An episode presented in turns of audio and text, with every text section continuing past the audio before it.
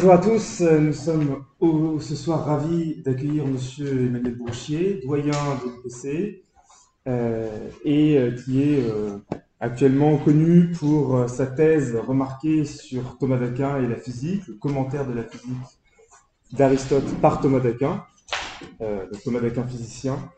Euh, et euh, actuellement, monsieur Brochier a poursuivi dans cette ligne euh, de, de travail avec la question de la nature chez Thomas, la question de la technique également chez Thomas, et comment actualiser euh, cette question du lien technique-nature avec nos, les enjeux contemporains, et notamment la question du transhumanisme. Ce soir, monsieur Brochier va nous parler euh, de la question écologique, Thomas, voilà, comment peut-on euh, discerner une pensée euh, écologique chez Thomas, sur la question de la Terre, sur la question surtout du lieu euh, qui, euh, au fond, euh, peuple la question du quatrième livre euh, de la physique d'Aristote. Euh, et donc, nous sommes ravis de vous accueillir et vous donnons la parole, monsieur. Merci Geoffroy, merci à Marine pour cette invitation ici. Merci à vous d'être d'être présent euh, euh, à cette conférence dont le titre est quelque peu sibyllin, « La Terre ». Lieu commun du thomisme. Que doit-on comprendre? euh, Les thomistes seraient-ils géomètres? On saurait si Thomas était mathématicien. Euh, les thomistes sont-ils écolos? euh, On saurait si, ou plutôt il serait anachronique euh, de voir euh, sans doute dans Thomas d'Aquin, le précurseur de l'écologie, même si on fait de Saint-François d'Assise le patron des écologistes. Je crois que euh, ce qu'il y a de plus étrange, c'est que des thomistes s'intéressent à la Terre. Euh, peut-on encore s'intéresser à la Terre? N'est-ce pas étrange? Et donc la question finalement par laquelle j'aimerais introduire cette conférence, c'est... Euh, que faudrait-il entendre alors par thomisme? Parce que, euh, est-ce qu'on ne devrait pas considérer que euh, Thomas est le lieu commun des thomistes? Et euh, par lieu commun, j'entends exactement ce qu'entendait euh, quelqu'un comme Kuhn, Thomas Kuhn, euh, quand il parlait de paradigme. Euh, le corpus thomasien n'est-il pas le paradigme en quelque sorte, le commun au sens de paradigme des thomistes? Et alors, les choses se précisent. Par paradigme, il faut entendre un ensemble de croyances. Et évidemment, euh, ces croyances, euh, par exemple, la doctrine de l'acte d'être chez Thomas, en effet, euh, qui est le lieu commun des thomistes. Mais la Terre, au contraire, s'il devait y avoir un consensus autour de ce que Thomas a pu dire de la Terre, c'est précisément que euh, c'est obsolète, c'est désormais caduque. Euh, il est impossible de euh, partager encore euh, la croyance qu'il pouvait avoir concernant la Terre. Le paradigme, c'est aussi euh, un ensemble de métaphores, un ensemble d'analogies. Euh, Par exemple, je suis philosophe de la nature, on a chez Thomas cette métaphore, ou plutôt c'est une analogie en fait, de dire que la matière, parce qu'il parle de la matière, elle est appétit, elle est appétit, elle est appétit de la forme, dit-il. Cette idée d'appétit, c'est une analogie, c'est une métaphore. Quelle métaphore on pourrait encore aujourd'hui garder quand on est thomiste avec la Terre? Le paradigme, c'est encore un ensemble de valeurs, et parmi ces valeurs, il y a, il y a la précision. Justement, quand il est question de la Terre, il est question de quelque chose de froid et de dur, quelque chose qui a des qualités, et par conséquent, quelque chose qui appartient à ce que Koyré aimait appeler le monde de l'à peu près, par opposition à l'univers de la précision. Au nom de quelle valeur pourrions-nous encore, eh bien, considérer ce que Thomas a à dire au sujet de la Terre? Et puis, enfin, quand on écoute bien Kuhn, il y a un dernier élément important, c'est ce qu'il appelle les exemples, les exemples exemplaires. Je pense à la définition qu'il a de l'âme, le rapport de l'âme et du corps, que, par exemple, la théologie catholique reprend, qu'on retrouve dans le catéchisme de l'Église catholique. Euh, euh, la question de l'intentionnalité, par exemple, qui est un exemple exemplaire, y compris aujourd'hui pour penser en philosophie. La, la, la, la question de la vertu, à l'heure des vertus épistémiques, et cetera. Il y a tant de choses qui sont chez Thomas des exemples exemplaires, mais la Terre n'est en aucun cas un exemple exemplaire. Alors, comment soutenir la thèse selon laquelle la, la Terre pourrait être un, le lieu commun des thomistes? Il y a... Il y a, il y a à entendre sans doute dans une autre signification cette expression, parce que la Terre est un lieu, et la Terre est un lieu commun, peut-être oublié justement des thomistes. Je voudrais dans cette intervention, eh bien, euh, montrer euh, comment la Terre a été, la Terre, la vision thomasienne de la Terre, j'entends, a été récusée à partir de Galilée, et comment elle vient d'être réhabilitée avec un auteur sans doute assez peu connu, quoique, puisqu'il s'agit de Lovelock. C'est l'un des grands penseurs de de, pardon, de l'écologie. Il a écrit notamment, euh, il a formulé ce qu'on appelle l'hypothèse Gaïa, et euh, précisément quelqu'un comme euh, Bruno Latour, eh bien, le compare euh, volontiers à, à Galilée. Euh, et donc, il est, je crois, intéressant de, de s'arrêter sur cet auteur et de voir comment il réhabilite la Terre, et ce faisant, eh bien, peut-être quelque chose de ce qu'on trouve euh, au sujet du lieu euh, dans le commentaire thomasien de la physique. C'est ce que je voudrais vous présenter. Alors, le, le, la Terre, évidemment, euh, la Terre... Euh, La Terre telle qu'en parle Thomas, je vais publier très bientôt, euh, à la rentrée prochaine, aux belles lettres, une traduction du De Caelo, du commentaire du De Caelo de Thomas, et euh, en réalité, on a des surprises, euh, c'est-à-dire que la Terre qui s'oppose au feu, par exemple, comme élément, eh bien, comme corps simple, pour être plus précis, c'est ce qu'il appelle un corps simple, dont il parle à partir d'un mouvement simple, c'est-à-dire d'un mouvement qui suit une trajectoire mathématique. Soit un corps s'éloigne d'un centre, soit il s'en rapproche. Et précisément, la Terre, pour Thomas, dans le De Caelo, c'est le corps qui se rapproche d'un centre. En fait, pour Thomas, il n'y en a qu'un. C'est le corps qui se rapproche du centre.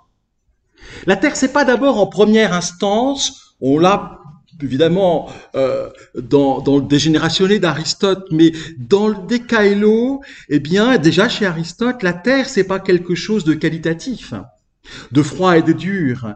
La Terre, c'est d'abord quelque chose qui correspond à un, un corps, euh, comment dire, identifié à partir de son mouvement, à partir de sa trajectoire, et qui tend vers le centre, qui tend à être au centre. Voilà la conception, évidemment, que se fait Thomas de la Terre. Je ne peux pas développer davantage De Caelo, euh, euh, mais euh, ce, ce, ce, la Terre tombe.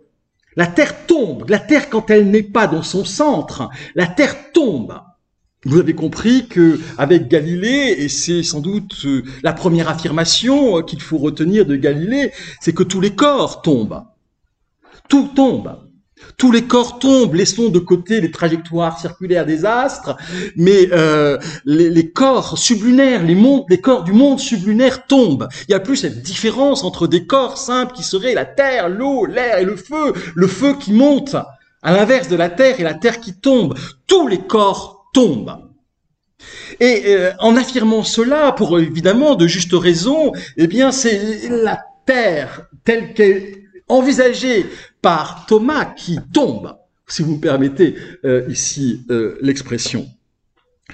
Alors, euh, le, le, le, le, la pensée de Galilée est évidemment d'envisager tout corps, et donc la Terre en particulier, de manière mathématique.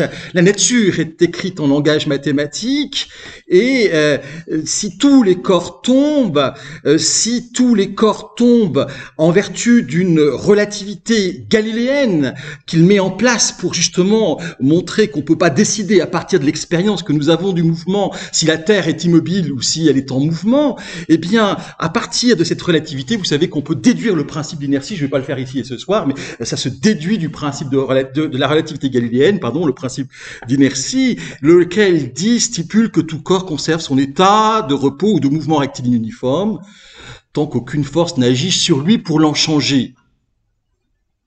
C'est une révolution parce que, euh, à ce moment-là, la nature ne peut plus avoir la même signification. Euh, finalement, euh, un corps, c'est un point mu par des forces. Ça veut dire à ce moment-là que un corps n'a plus en lui-même quelque chose qui est responsable de son comportement. Ça signifie que euh, finalement, le comportement d'un corps s'explique toujours par un environnement, par des forces environnantes.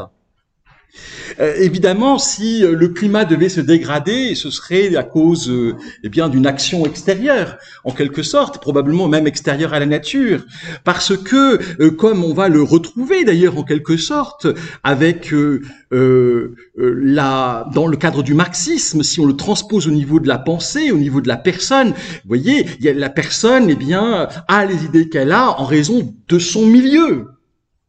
Du milieu auquel elle appartient. C'est cette idée pour les corps. Un corps a le comportement qu'il a en raison de son milieu. Pourquoi pas? Évidemment, c'est ce que nous croyons. Mais cela signifie que la conception thomasienne, à la suite d'Aristote, de la nature, eh bien, est récusée parce que euh, la nature était envisagée comme un principe de mouvement, un principe intrinsèque de mouvement et de repos. Et par là, il faut entendre une cause. Une cause, c'est-à-dire quelque chose de, de responsable du comportement des corps.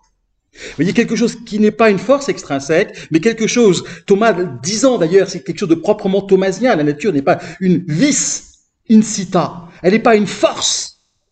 Elle est vraiment un, un, un, une cause responsable à l'intérieur des, des corps, sans être une force et surtout sans être quelque chose, euh, sans que pardon, le comportement des choses naturelles soit explicable simplement par le milieu, par l'environnement. Donc derrière la révolution euh, copernicienne opérée par euh, Galilée, eh bien, il y a évidemment le fait que la physique et la conception de la Terre euh, par euh, Thomas, euh, même s'il n'est pas le seul, je crois que c'est un auteur important euh, concernant la Terre, la conception de la Terre au Moyen-Âge, eh bien, est complètement, euh, complètement récusée. Et puis, avec Galilée, évidemment, il y a l'instrument de mesure qui est mis en place, nous entrons dans ce fameux monde de la précision dont parle Koyré, et quand je, euh, je regarde les choses avec un instrument, évidemment, les choses ne sont pas les mêmes que lorsque je les regarde de manière immédiate, c'est-à-dire sans intermédiaire, sans média, euh, sans médium, cet, cet instrument qui est intermédiaire, et sans développer davantage, mais la chose est bien connue, eh bien l'instrument fait que je ne me rapporte plus à la nature en elle-même, mais à des phénomènes, c'est-à-dire à ce qui m'apparaît sur mon instrument de mesure. En fait. Et donc le changement est profond et euh, euh, si on parle encore de Terre, eh bien l'objet ne peut plus être celui qu'envisageait euh, Thomas. Je pense que euh, ceci ayant été rappelé, euh, on pourra mieux comprendre l'idée de Bruno Latour. Quand il compare euh, Lovelock, qui formule son hypothèse Gaïa dans les années soixante, fin des années soixante, en soixante-sept. Euh, quand il le compare à Galilée, il estime que le geste de Lovelock, qui est un géophysicien plutôt, un peu touche à tout, il a beaucoup travaillé dans le cadre de la conquête spatiale, on va voir ça va avoir une incidence, eh bien, euh, cette, cet auteur, il le compare donc euh, au, au, à Galilée, en quelque sorte, il... Il y a un retour qui se produit avec Lovelock, c'est-à-dire, explique Bruno Latour, qu'avec Galilée, la Terre était devenue une planète quelconque. Euh, avec Lovelock, eh bien, la Terre n'est plus envisageable comme une planète quelconque. Euh, il faut bien comprendre le point de vue de Lovelock. Je prends ici point de vue au sens strict. Il faut bien comprendre le point de vue. Le point de vue de Lovelock, c'est le point de vue qu'on a pu avoir grâce à la conquête spatiale. C'est ce qui est à l'origine de la pensée de Lovelock, c'est le fait de pouvoir voir la Terre dans son ensemble depuis l'espace. C'est ça, c'est cette vision planète Terre depuis l'espace. Euh, c'est un geste révolutionnaire dans la mesure où euh, il s'agit d'être attentif à ce que l'on voit. Il s'agit, autrement dit, pour euh, Lovelock, de ne pas se contenter des données de la mesure. Il s'agit, euh, pour Lovelock, d'avoir un contact immédiat avec l'objet que l'on voit. Lovelock, souvent, a des euh, propos qui peuvent nous interroger. Il, euh, il critique le scientifique comme étant un homme de la ville.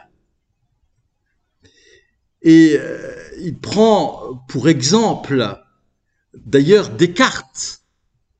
Il pense que c'est parce que Descartes était un homme de la ville qu'il a pu affirmer que les animaux n'éprouvaient aucun sentiment. Il faut être un homme de la ville, coupé de la nature, du contact avec la nature, pour arriver à affirmer que les hommes, les animaux, pardon, ne sont pas doués de sentiments. Lovelock a des propos très dur vis-à-vis du monde scientifique. Évidemment, il est euh, iconoclaste et euh, il trouve que, il reproche plutôt aux scientifiques d'avoir une connaissance beaucoup trop livresque, d'avoir un rapport à leur objet par des articles seulement, par des livres, en perdant de vue leur objet, en quelque sorte, en perdant ainsi le contact avec la nature. Là, ça fait un point commun avec notre auteur euh, qui est Thomas, parce que dans euh, sa manière de commenter euh, l'œuvre physique d'Aristote, que ce soit les Physiques ou que ce soit le De Caelo, eh bien, euh, euh, il est sûr que l'expérience immédiate est euh, un élément, quand on est très attentif au texte, euh, qui euh, permet à Thomas de commenter Aristote, sans quoi il ne pourrait pas euh, donner le commentaire qu'il qu'il propose, qu'il suggère. On voit d'ailleurs comment il décrit euh, ses expériences euh, directes des objets dont il parle. Euh, le, le, le, le, Le, évidemment, la philosophie de la nature se fait sans, sans instrument de mesure, c'est pourquoi elle n'est que philosophie et pas science. Et euh, Lovelock réhabilite ce geste. Pas simplement regarder son vécu, finalement, comme euh, le ferait un phénoménologue, mais euh, regarder le monde extérieur, ici c'est la Terre, et pouvoir en dire quelque chose, pouvoir tenir compte de cette expérience. Alors, évidemment, peut-être que ça commence mal parce que le titre en français, c'est euh, « La Terre est un être vivant » et, et, et le titre ne, ne, ne ment pas. Euh, c'est bien la thèse de Lovelock. Il soutient que la Terre est un être, est un être vivant. Voilà l'hypothèse Gaïa. La Terre est un être vivant. Alors, je crois qu'il y a eu, j'ai pas étudié ça, par contre, j'en suis désolé, il y a eu des, des mouvements un peu, euh, je vais mal parler, mais New Age, en tout cas, pas sérieux, qui ont récupéré, euh, évidemment, Lovelock. Heureusement qu'on a Bruno Latour pour, pour dire, attention, c'est sérieux, c'est un auteur important, et cetera. Parce que, évidemment, certains ont, ont cherché à, à, à dire n'importe quoi à partir des propos de Lovelock. Et je crois surtout parce que, justement, s'il y a chez Lovelock une philosophie de la nature, et, et, et cela est clair, c'est clairement dit par des auteurs, euh, euh, euh, différents auteurs, eh bien, euh, cette philosophie de la nature, elle reste naïve, et si on, on, en, on se contente d'une philosophie de la nature naïve, eh bien, on va dire des naïvetés, évidemment, euh, voire des choses vraiment, vraiment gênantes. Mais Lovelock n'est pas un naïf. Lovelock, c'est vraiment pas quelqu'un qui va dire des naïvetés. Et quand il affirme que la Terre est, est vivante, il faut comprendre. Il faut comprendre ce qu'il signifie. Évidemment, vous comprenez, euh, si je suis dans un monde postmoderne, si je suis d'accord avec Nietzsche dans le Gai Savoir, euh, livre trois, euh, paragraphe cent neuf, euh, il faut... Gardons-nous, dit Nietzsche, gardons-nous de voir la, la Terre, l'univers comme un être vivant. évidemment. Gardons-nous, parce que Dieu est mort. Ne, ne continuons pas d'agiter ses ombres. Dieu est mort et donc il faut absolument rejeter, dit Nietzsche, finalement, toutes les ombres de Dieu, c'est-à-dire toutes les choses qui ne pourraient pas exister, qui ne peuvent pas exister dans la mesure où Dieu n'existe pas. Euh, chez Lovelock, euh, il n'est pas question de réfléchir à partir de Dieu. Lovelock n'est pas un théologien, Lovelock ne, ne, ne réfléchit pas à partir de Dieu, Lovelock réfléchit à partir de ce qu'il voit. La Terre dans son ensemble. Et dans son ensemble, en, en, en regardant, il voit que la Terre est un vivant. Et si on comprend, parce qu'évidemment, la Terre ne se nourrit pas, la Terre ne grandit pas, la Terre ne se reproduit pas, et surtout on lui a reproché que la Terre ne euh, n'évolue pas au sens d'une descendance avec modification, c'est-à-dire dans le sens de Darwin. Eh bien, c'est évident, c'est évident que quand Locke affirme que la Terre est un être vivant, il ne s'agit pas d'une métaphore, il ne s'agit pas de prendre euh, cette expression « être vivant » dans son sens strict, dans le sens qu'on lui donne quand on dit qu'une fourmi est un être vivant. Il s'agit de voir entre l'organisme, ces organismes qui sont des êtres vivants et, et qui étudient la biologie, il s'agit de voir dans ces organismes un point commun. Il y a un point commun, dit Lovelock. Et ce point commun, pour... Euh, Pour le dire en un mot, en première approche, c'est que, de la même manière que dans un corps vivant, il y a une autorégulation, de la même manière au niveau du, c'est son expression, système Terre, il y a une autorégulation. Ici, le mot « vie » veut simplement dire qu'on a affaire à un système dont le comportement n'est pas simplement, euh, comment dire, enfin, ou plutôt dont le comportement eh bien, montre une autorégulation, comme l'autorégulation de la température, et cetera, pour le corps vivant.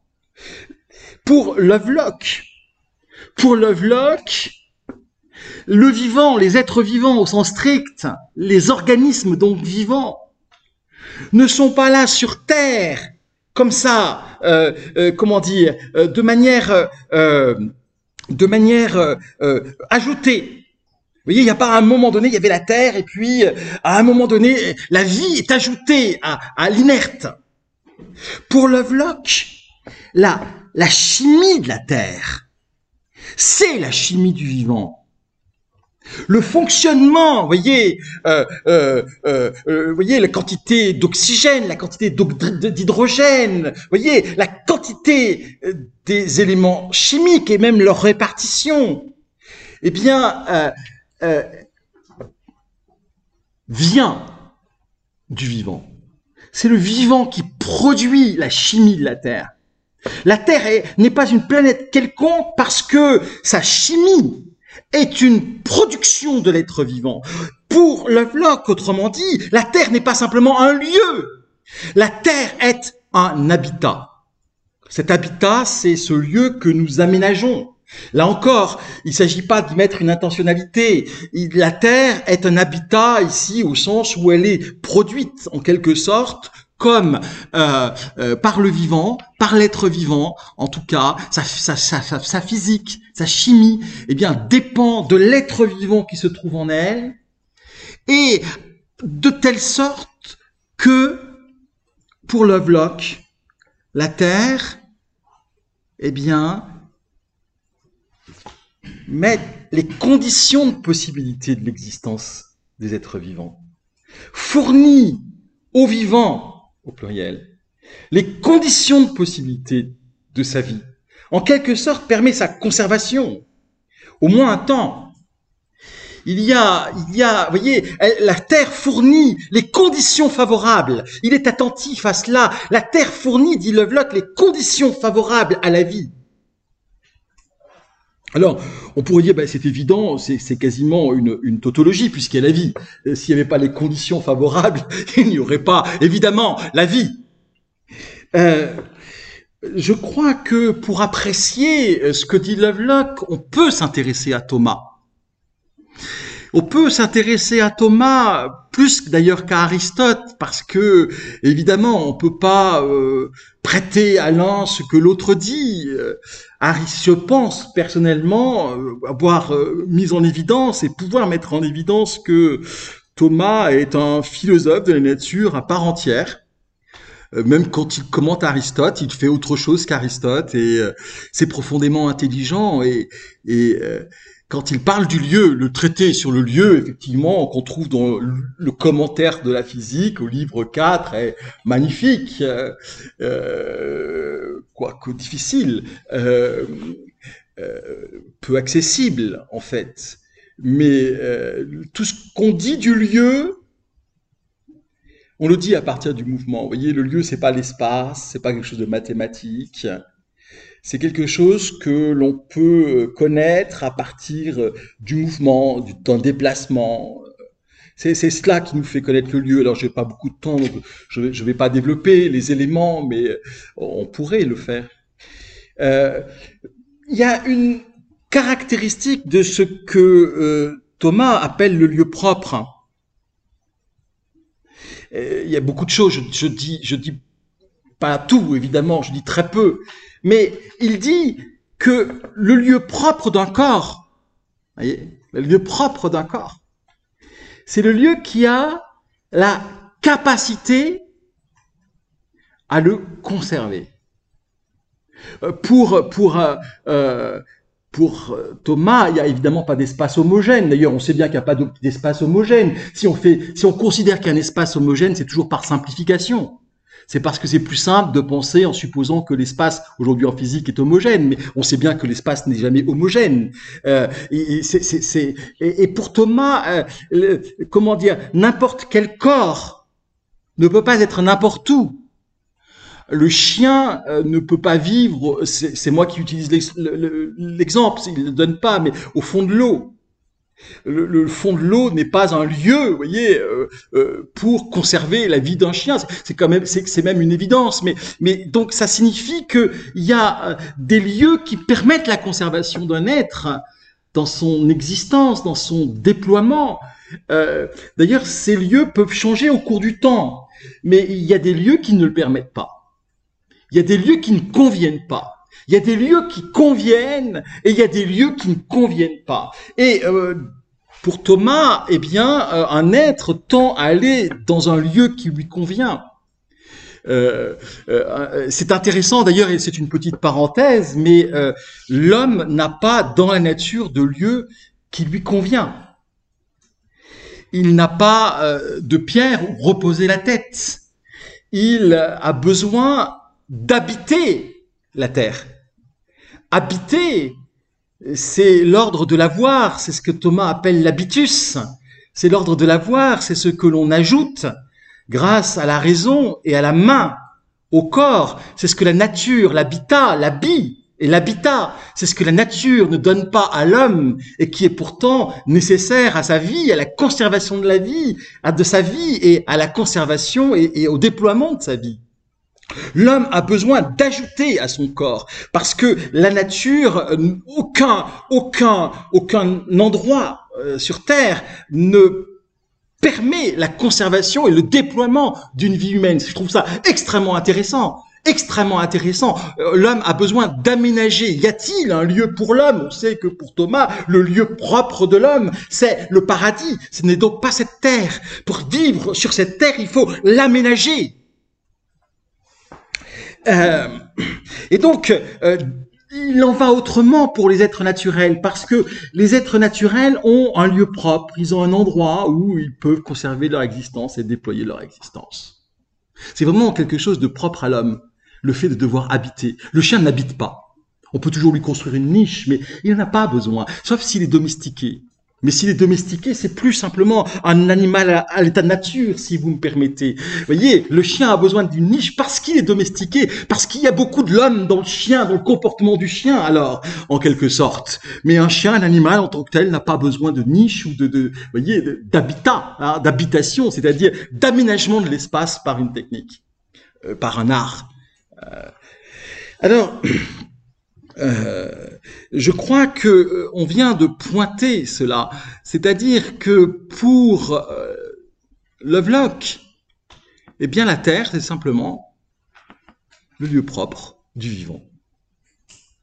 Il est en train de, de dire avec ces termes, il ne connaît pas Thomas, euh, que la Terre, c'est le lieu propre du vivant. Euh, là, il dit, il dit la chose suivante, Lovelock, il dit, mais quand j'en discute avec les scientifiques de la campagne, c'est ce que dit Lovelock, eh bien, qui ont un contact direct avec la nature, donc cette idée passe facilement.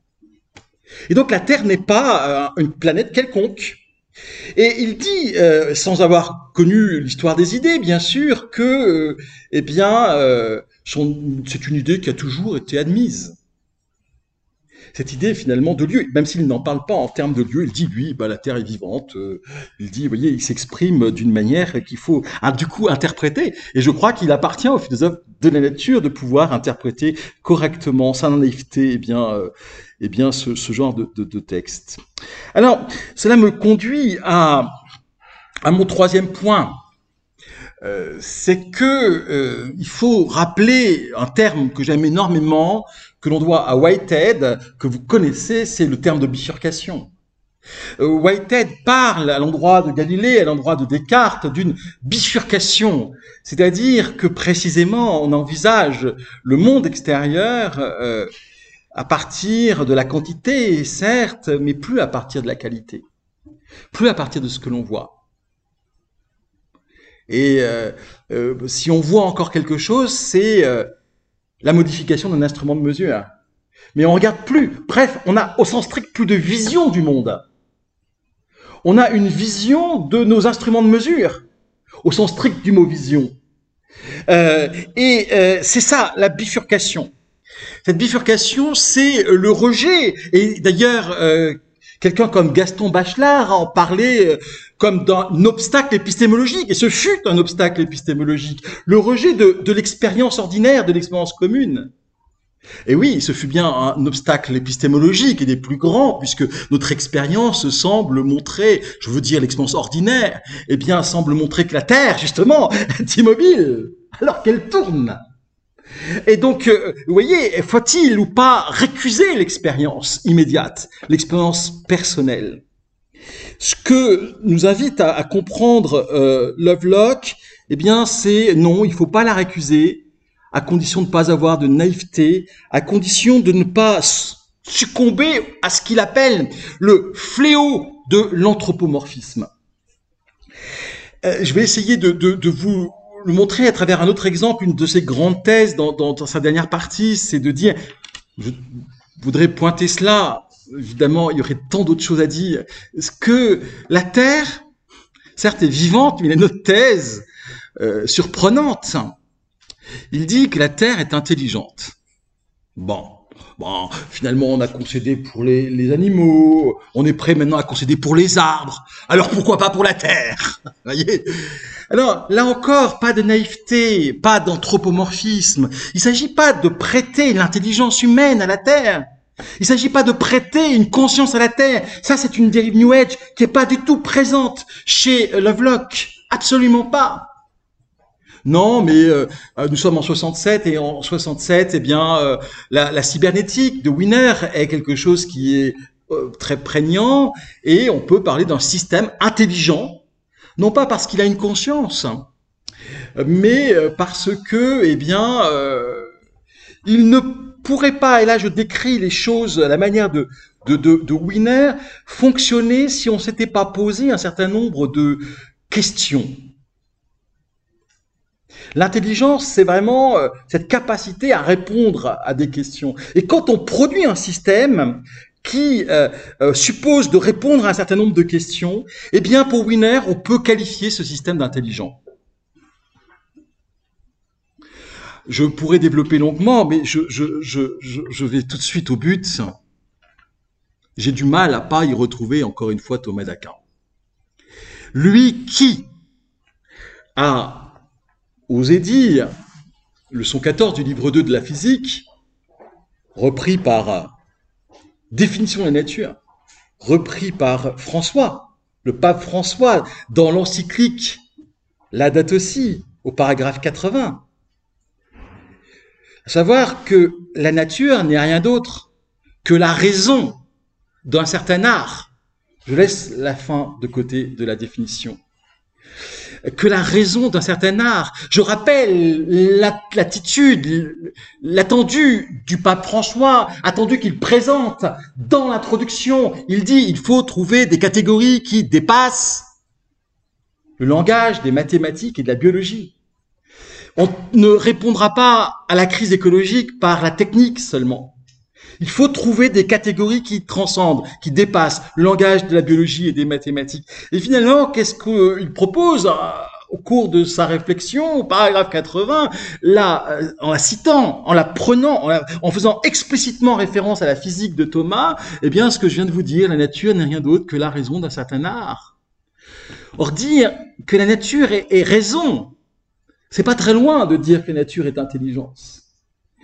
Vous voyez, c'est pas que la nature est raison au sens de la raison humaine qui raisonne avec conscience, mais elle est la raison parce qu'elle est l'objet d'une pensée. Alors Lovelock prend soin de dire que il pense qu'il n'y a pas eu de Dieu qui a assisté au réglage de la Terre, des, des processus de la Terre. Lovelock n'est pas théiste, il n'est pas athée, il est agnostique. Il, il, il estime simplement que, comme pour un corps vivant, si on voulait faire pareil, il faudrait beaucoup d'intelligence. Il dit il faudrait une intelligence supérieure à l'intelligence humaine. Je ne sais pas s'il y a un Dieu, dit finalement Lovelock, mais quoi qu'il en soit, eh bien, le système Terre est intelligent. Je, je crois, pour conclure, donc, que euh, eh bien, euh, Lovelock est un écologiste euh, étonnant. Euh, c'est un des écologistes, vous voyez, il faut distinguer les penseurs et puis les militants qui estiment que le nucléaire n'est pas nécessairement un problème, n'est pas un problème de principe, je veux dire les centrales nucléaires. N'est pas un problème, il estime que ce n'est pas un problème de principe parce qu'il y a des explosions atomiques dans la nature. Il estime que finalement on ne fait qu'imiter la nature. Euh, il estime aussi, il dit, pour vous montrer que c'est quelqu'un de déclonoclaste, vous voyez, on n'a pas nécessairement cette, cette vision de l'écologiste. Il estime euh, euh, que, euh, évidemment, il y a une limite au nombre d'habitants sur la Terre, mais que... Euh, on ne la connaît pas. On vient le quinze novembre dernier, semble-t-il, atteindre huit milliards d'habitants. Euh, je ne sais plus combien il y avait d'habitants à l'époque où écrit Lovelock. Il est mort. Je, je viens d'écrire un, un article sur, sur Lovelock et, et c'est étonnant. Il est mort le, quand j'étais en train d'écrire en juillet dernier, quand j'étais en train d'écrire mon article. Et euh, mais je ne sais plus combien il y avait d'habitants en soixante-sept. On pourrait facilement retrouver, mais on était loin en fait euh, des huit milliards. Il dit, peut-être que c'est onze milliards, il estime, dit, peut-être que c'est onze milliards, mais, mais, mais, mais c'est qu'un chiffre, c'est qu'une hypothèse. Euh, on ne sait pas. Ce que l'on sait, c'est qu'évidemment, il ne peut pas y avoir, et Thomas aurait dit la même chose, un nombre indéterminé, en quelque sorte, d'habitants euh, en même temps. Euh, pour Thomas, il peut pas, même en taux total, il ne peut pas y avoir un nombre infini, il y a un nombre déterminé de personnes. Et, et il y a quelque chose de juste, quoi qu'il en soit. Euh, donc vous voyez, c'est cette, c'est cette euh, écologiste qui, euh, euh, qui, euh, c'est un écologiste très libre qui, qui est en fait un, un philosophe de la nature. Et je crois qu'on peut arriver à lire quand on connaît bien, notamment la philosophie de la nature de Thomas, euh, euh, dire que la nature est un. Je terminerai ainsi. Il y aurait d'autres choses, mais peut-être que les questions permettront de, de les donner, eh bien, dire que la nature est la raison d'un certain art, il faut finir la définition parce qu'elle n'était pas complète, puis elle est reprise par, par François, par le pape François, c'est sans doute que c'est important pour notre époque.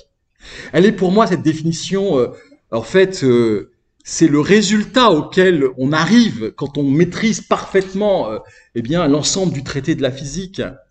C'est pas quelque chose que l'on pose comme ça, c'est pas la croyance d'un paradigme, c'est un résultat auquel l'intelligence parvient en, en interrogeant l'expérience justement, la vision que l'on a des choses. Eh bien, euh, euh, la définition se poursuit. La nature n'est rien d'autre que la raison d'un certain art, à savoir divin, inscrite dans les choses,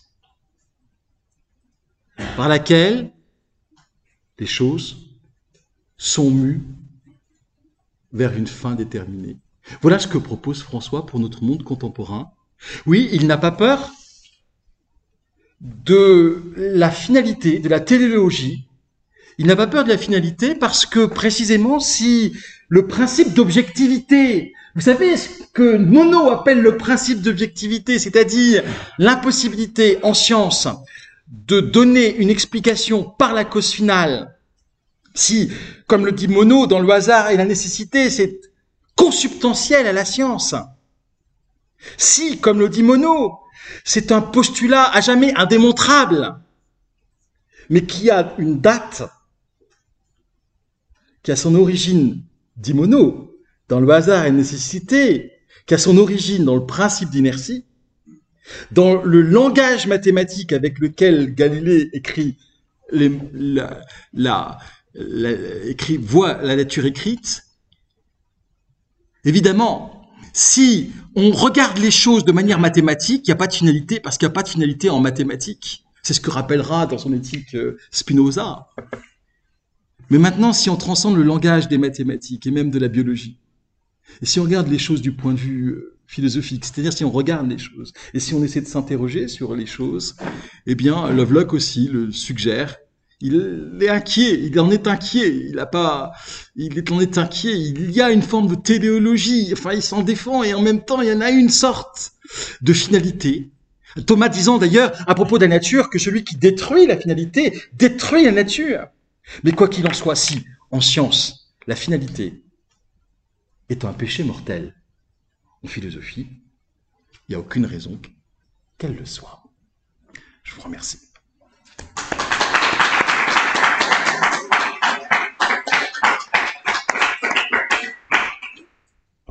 Alors, on va donc enchaîner sur un temps de questions. On a à peu près un quart d'heure. Là, j'ai vu qu'il y avait une annonce Teams qui disait qu'apparemment, Marie, tu n'avais pas plus de, de, de, voilà, de deux heures. Donc, euh, voilà.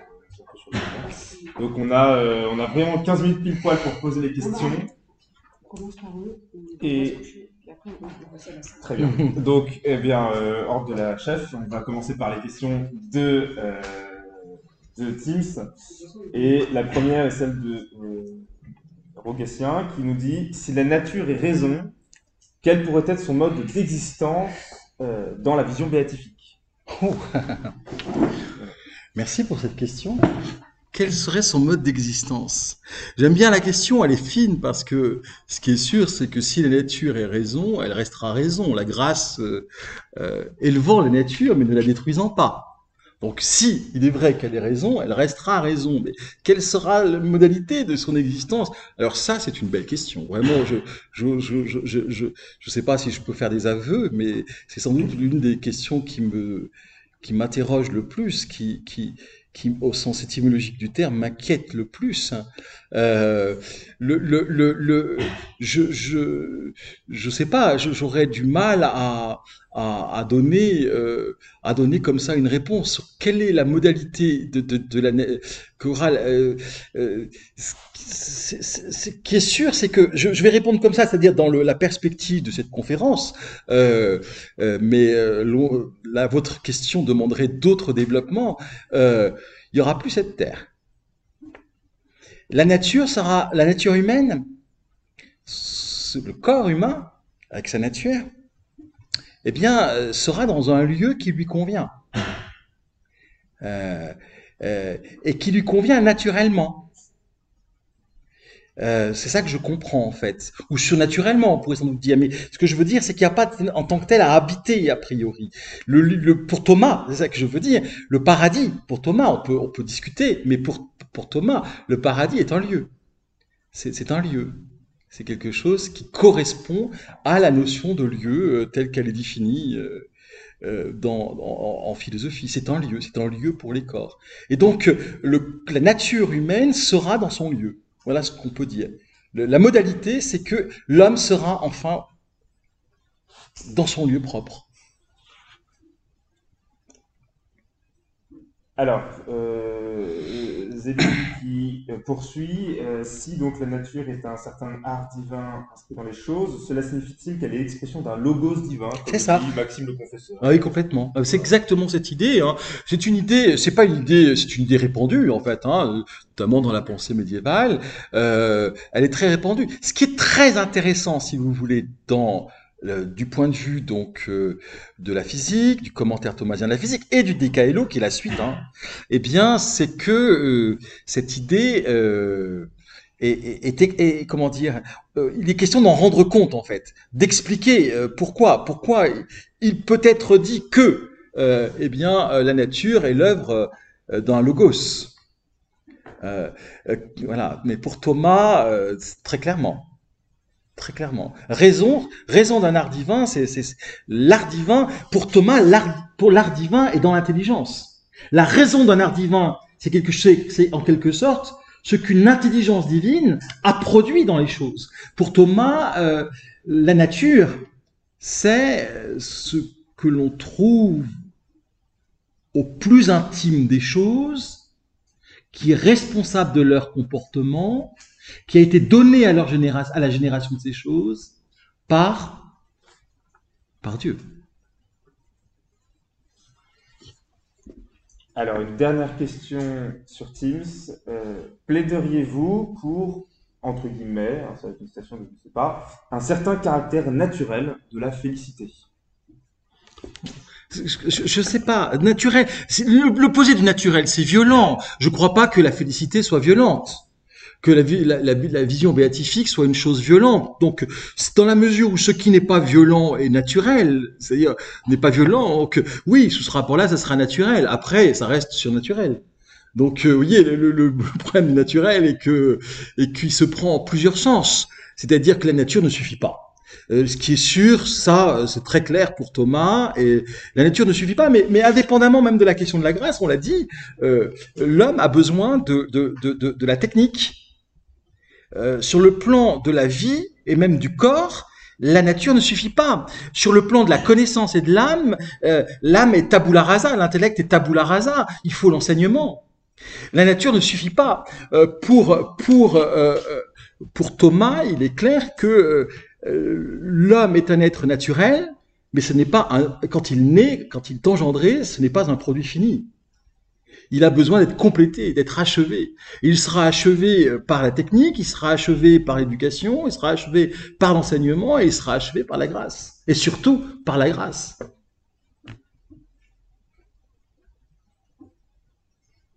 Alors, donc, plus de questions sur Teams, donc on va partir du principe que c'est fini. Euh, à vous, peut-être, en avez-vous dans l'audience euh, Je le répéterai pour le besoin de la... Oui.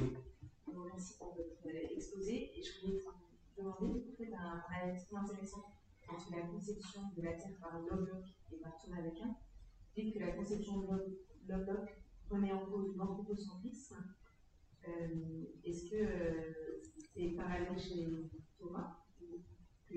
Ah ben, Thomas n'est pas du tout anthropocentrique. Hein. Dans, dans le De Caelo, c'est ça finalement votre idée. Euh, ce qui est sûr, euh, c'est que Thomas n'est pas anthropocentrique. Dans le De Caelo, il dit quelque part euh, euh, que euh, l'homme n'est pas ce qu'il y a de meilleur dans l'univers. Vous voyez, euh, si on pense que l'homme est ce qu'il y a de meilleur, c'est qu'on a une vision anachronique en quelque sorte. Euh, euh, l'homme est loin d'être ce qu'il y a de meilleur, et euh, même si ça peut poser des questions, et cetera, étant donné son esprit, euh, euh, mais, euh, mais, mais ça serait mal comprendre justement le statut de, de, de, de l'univers chez, chez Thomas. Donc euh, non, non, Thomas n'est pas euh, anthropocentrique. La pensée de Thomas, en tout cas dans l'ordre de euh, la philosophie euh, qui s'intéresse sur la nature, sur l'anthropologie, elle n'est pas anthropo, euh, elle n'est pas du tout anthropocentrée. Elle sera, dès, dès là, euh, dès, la, la, la, enfin, dès la question de la nature, elle est théocentrée, en fait. La nature, elle se comprend in fine que par rapport à Dieu. Mais pas par rapport à l'âme. Alors, je, je, on pourrait nuancer un petit peu, c'est quand même une question complexe, on pourrait tout à fait nuancer, mais elle n'est pas anthropocentrée. Le, le ciel et la nature, rappelez-vous, hein, Aristote, métaphysique lambda, sont suspendus à Dieu. Donc déjà, chez Aristote, vous voyez, c'est pas parce que saint Thomas est théologien que c'est théocentré. C'est parce qu'en fait, il y, y a une influence aristotélicienne ici. Le ciel et la nature sont suspendus à Dieu. Donc c'est déjà chez Aristote théocentré. L'humanisme, en fait, c'est lui qui, qui, qui va centrer sur l'homme. Moi, j'aurais une question. Juste, euh, euh, j'aurai un article, si ça vous intéresse, sur l'anthropocentrisme dévié, parce que vous savez que c'est dans, dans l'encyclique de Paul de François, eh bien, c'est la question euh, d'un anthropocentrisme dévié, en fait. Hein, il est question de montrer que, justement, euh, c'est pas l'anthropocentrisme qui est problématique, mais c'est l'anthropocentrisme dévié, hein, dans, dans, dans l'encyclique. Donc, c'est une belle question. Mais, mais euh, quoi qu'il en soit, dans la considération euh, euh, naturelle, euh, c'est-à-dire qu'on envisage les choses du point de vue de la nature et de l'expérience qu'on a de la nature, des choses de la nature, eh bien, euh, c'est déjà théocentré. Voilà. Oui. Alors moi, peut-être ma question vient de la pop culture, si je puis dire. Euh, c'est que dans le film de Christopher Nolan, euh, Interstellar, il est dit en sous-titre que euh, l'homme a vécu euh, sur la Terre. Merci. Il n'est pas dit qu'il y reste. Oh, merci.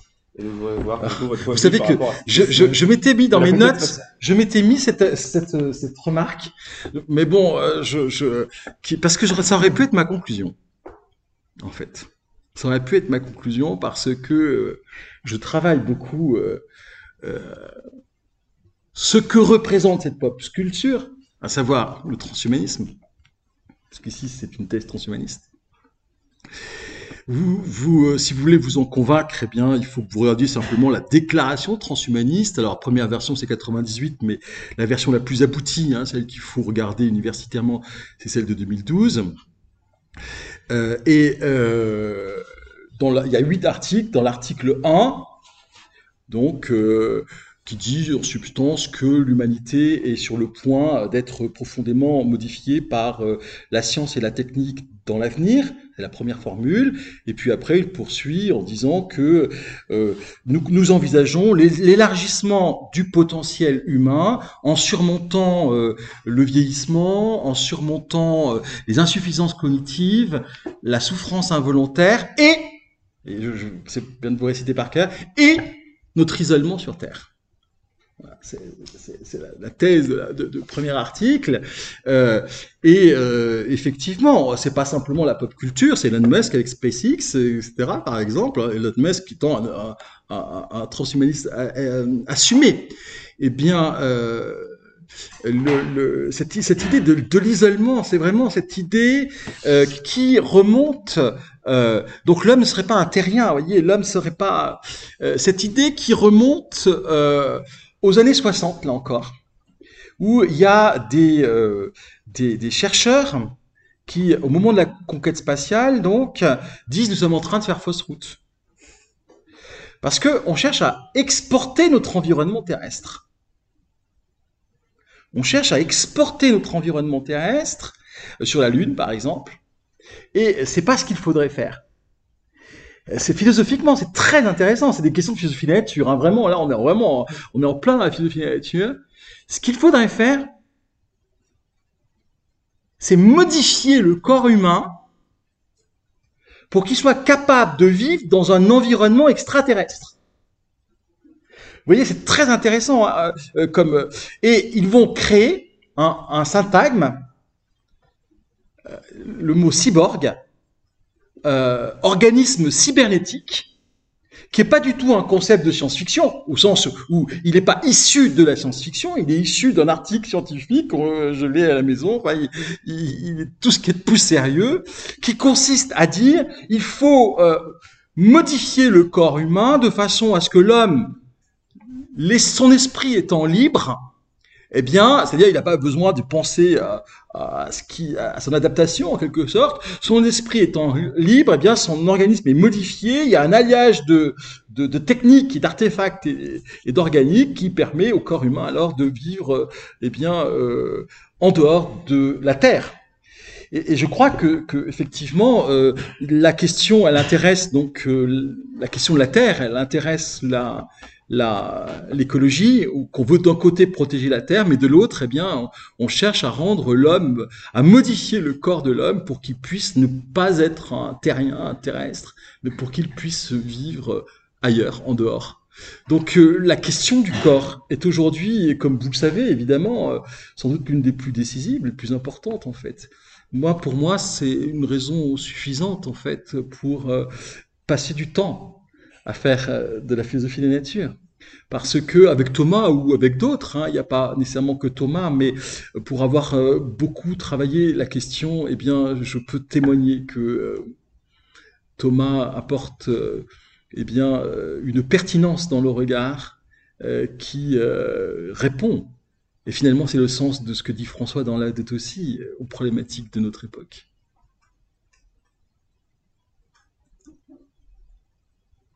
Alors, il y a une dernière question qui est survenue sur Teams. Ah ben non, on a plus de... En fait, non, il n'y a plus de connexion. Voilà, c'est aussi simple que ça. Pardon. Voilà.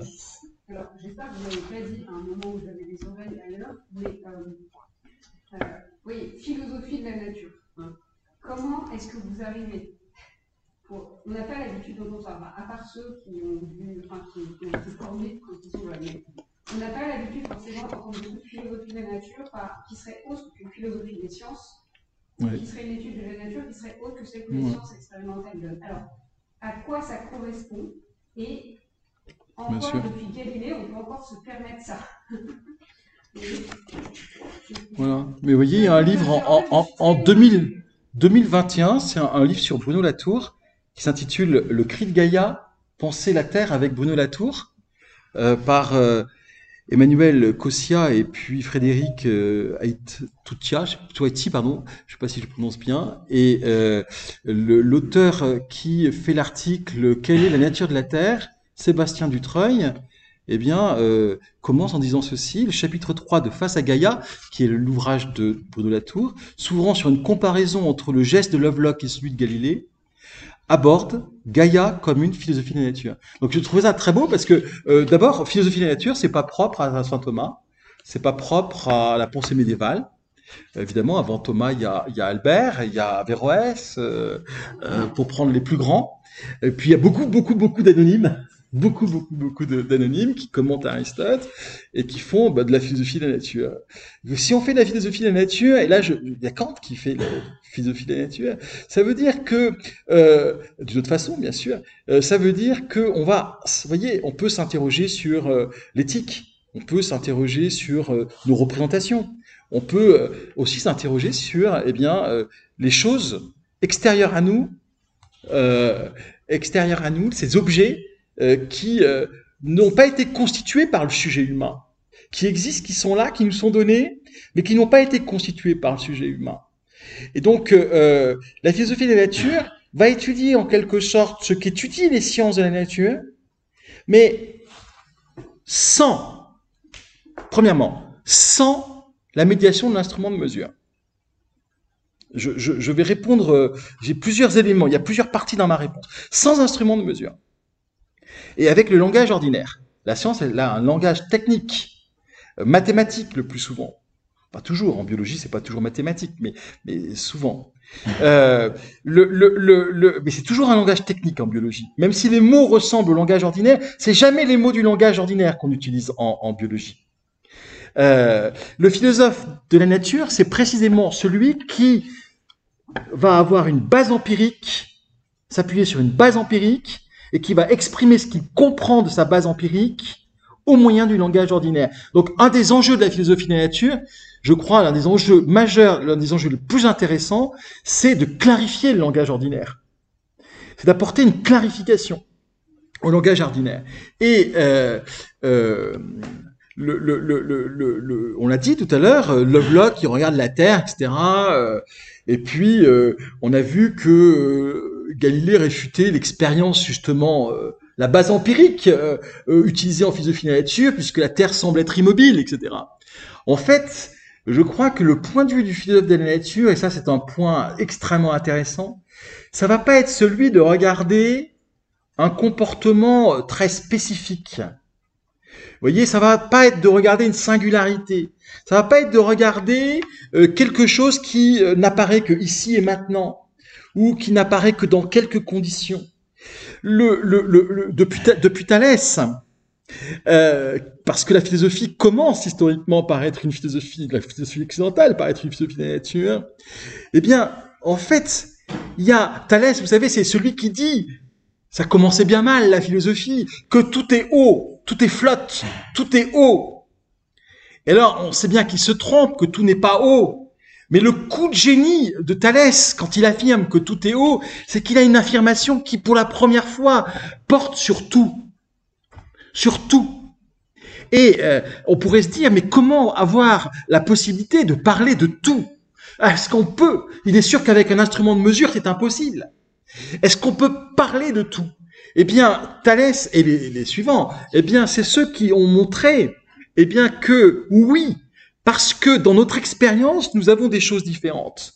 Certes, la Terre tourne, la Terre semble être immobile, le Soleil semble tourner. La Terre, c'est pas la même chose que le que le que le que le Soleil. Et puis il y a des pierres, il y a des souris, il y a des, des arbres, il y a des choses différentes. Le philosophe de la nature, c'est celui qui prend pour point de départ non pas la souris, l'arbre, la Terre ou le Soleil. C'est celui qui prend pour point de départ ce qui peut y avoir de commun à chacune des choses dont il a l'expérience. Il prend au sérieux son expérience et il se dit, on va pas regarder euh, ce qu'il y a de, de singulier. On va au contraire essayer d'être attentif, parce que les choses ont beau être très différentes entre, entre elles, elles ne sont jamais si différentes au point de n'avoir aucun, justement, point commun. Et donc, c'est ça le travail philosophique, en tout cas du philosophe de la nature, ça va être dans, dans, dans l'observation du monde extérieur, eh bien, ça va être de saisir de prime abord, eh bien, ce qu'il y a de commun. On ne sait pas si la Terre tourne ou si elle est immobile, comme ça, à partir de l'expérience qu'on a depuis le système terrestre. Très bien, Galilée a bien expliqué pourquoi. Peu importe, il y a quelque chose qui bouge, il y a du mouvement, il y a du devenir. Les choses naturelles, elles sont caractérisées par le mouvement. Il y a du mouvement, peu importe la forme que peut prendre le mouvement. Le philosophe de la nature, c'est celui qui va pas se contenter de, de décrire, mais qui va interroger profondément, très profondément, très longuement, eh bien, le mouvement, par exemple. Et euh, c'est à partir de, de la question du mouvement, de l'interrogation qu'il aura sur le mouvement, qu'il va pouvoir, par exemple, tenir, eh bien, ce qu'on vient de dire sur le lieu. Mais on aurait pu dire beaucoup, beaucoup d'autres choses. Hein. J'ai vraiment été euh, minimaliste, évidemment. Euh, euh, donc, euh, et même pour montrer les liens avec Lovelock, je n'ai pris qu'un point, mais j'aurais pu en prendre beaucoup d'autres, euh, évidemment. Je ne cherchais pas à être démonstratif. Le, le, le, le... J'ai simplement cherché à suggérer, voyez, qu'il y avait une pertinence aujourd'hui pour interroger. Bien sûr qu'il faut connaître les textes. J'ai l'impression que ma chaise est en train de... Bien sûr qu'il y a, euh, bien sûr qu'il y a des... Euh... Euh, l'importance des textes, mais euh, Thomas le, re le remarque d'ailleurs. C'est dans le premier sermon après l'Épiphanie, euh, c'est un sermon sur comment grandir en sagesse, et il dit qu'il faut interroger les autres, interroger ceux qui peuvent parler, qu'on a autour de soi, interroger les textes, quand on n'a pas euh, suffisamment de ressources, notamment autour de soi. Et puis, il dit surtout qu'il faut interroger les créatures. Il faut interroger le monde qui nous entoure. Et je crois que ça, c'est le premier sermon après le dimanche, c'est le sermon après, du, du, du premier dimanche après l'Épiphanie. Et puis, surtout, il dit donc qu'il euh, faut interroger les créatures. Or, c'est ça, finalement, la philosophie de la nature.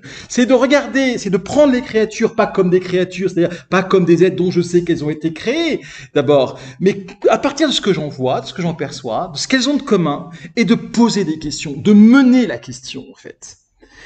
Voilà. Et dans le but d'essayer d'élucider ce que peut être la nature. Et c'est en ce sens-là qu'elle est intéressante. Et je voudrais compléter ma, ma réponse. Enfin, je crois qu'il n'y a pas une philosophie de la nature, il y a plein de philosophies de la nature. J'ai toujours défendu cette idée et je l'ai défendue de la façon suivante. Vous savez, dans Fides et Ratio, Saint Thomas, pas Saint Thomas, Saint Jean-Paul deux, euh, Saint Jean-Paul deux, eh bien, euh, montre qu'il y a trois rapports possibles entre la foi et la philosophie. Voilà. Il dit qu'il y a, euh, je crois que c'est paragraphe soixante-quinze, mais je peux me tromper après, il dit qu'il y a la philosophie indépendante, quoique non séparée. Et ça, ça correspond finalement à la philosophie des païens, à la philosophie de ceux qui n'ont pas connu la révélation. Et puis, il ose une expression qui est problématique, mais qui est osée dans l'encyclique. Il y a la philosophie chrétienne, qui, elle, va pouvoir prendre, par exemple, il y en a plusieurs formes, mais il y a la forme objective, elle va prendre des objets, peut-être, de la révélation pour, pour les interroger philosophiquement, mais dans une perspective simplement philosophique. Et puis, il dit, il y a la philosophie des théologiens, celle qui est servante de la théologie. Vous êtes le paragraphe soixante-dix-sept. Eh bien, je trouve que cette tripartition, elle est très, elle est très intéressante parce qu'on peut faire la même tripartition dans les rapports entre la philosophie de la nature et la science.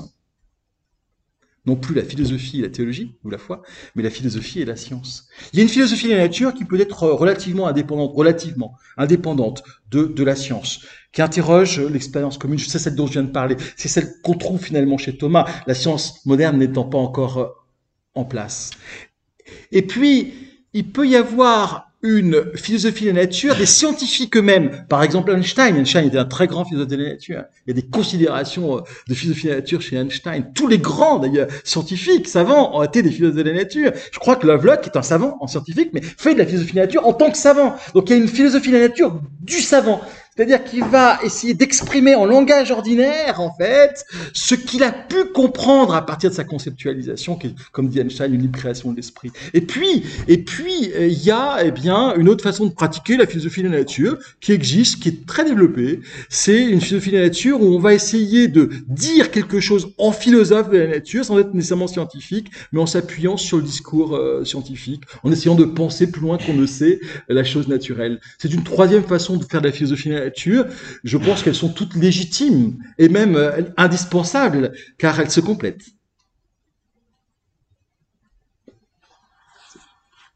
Bien.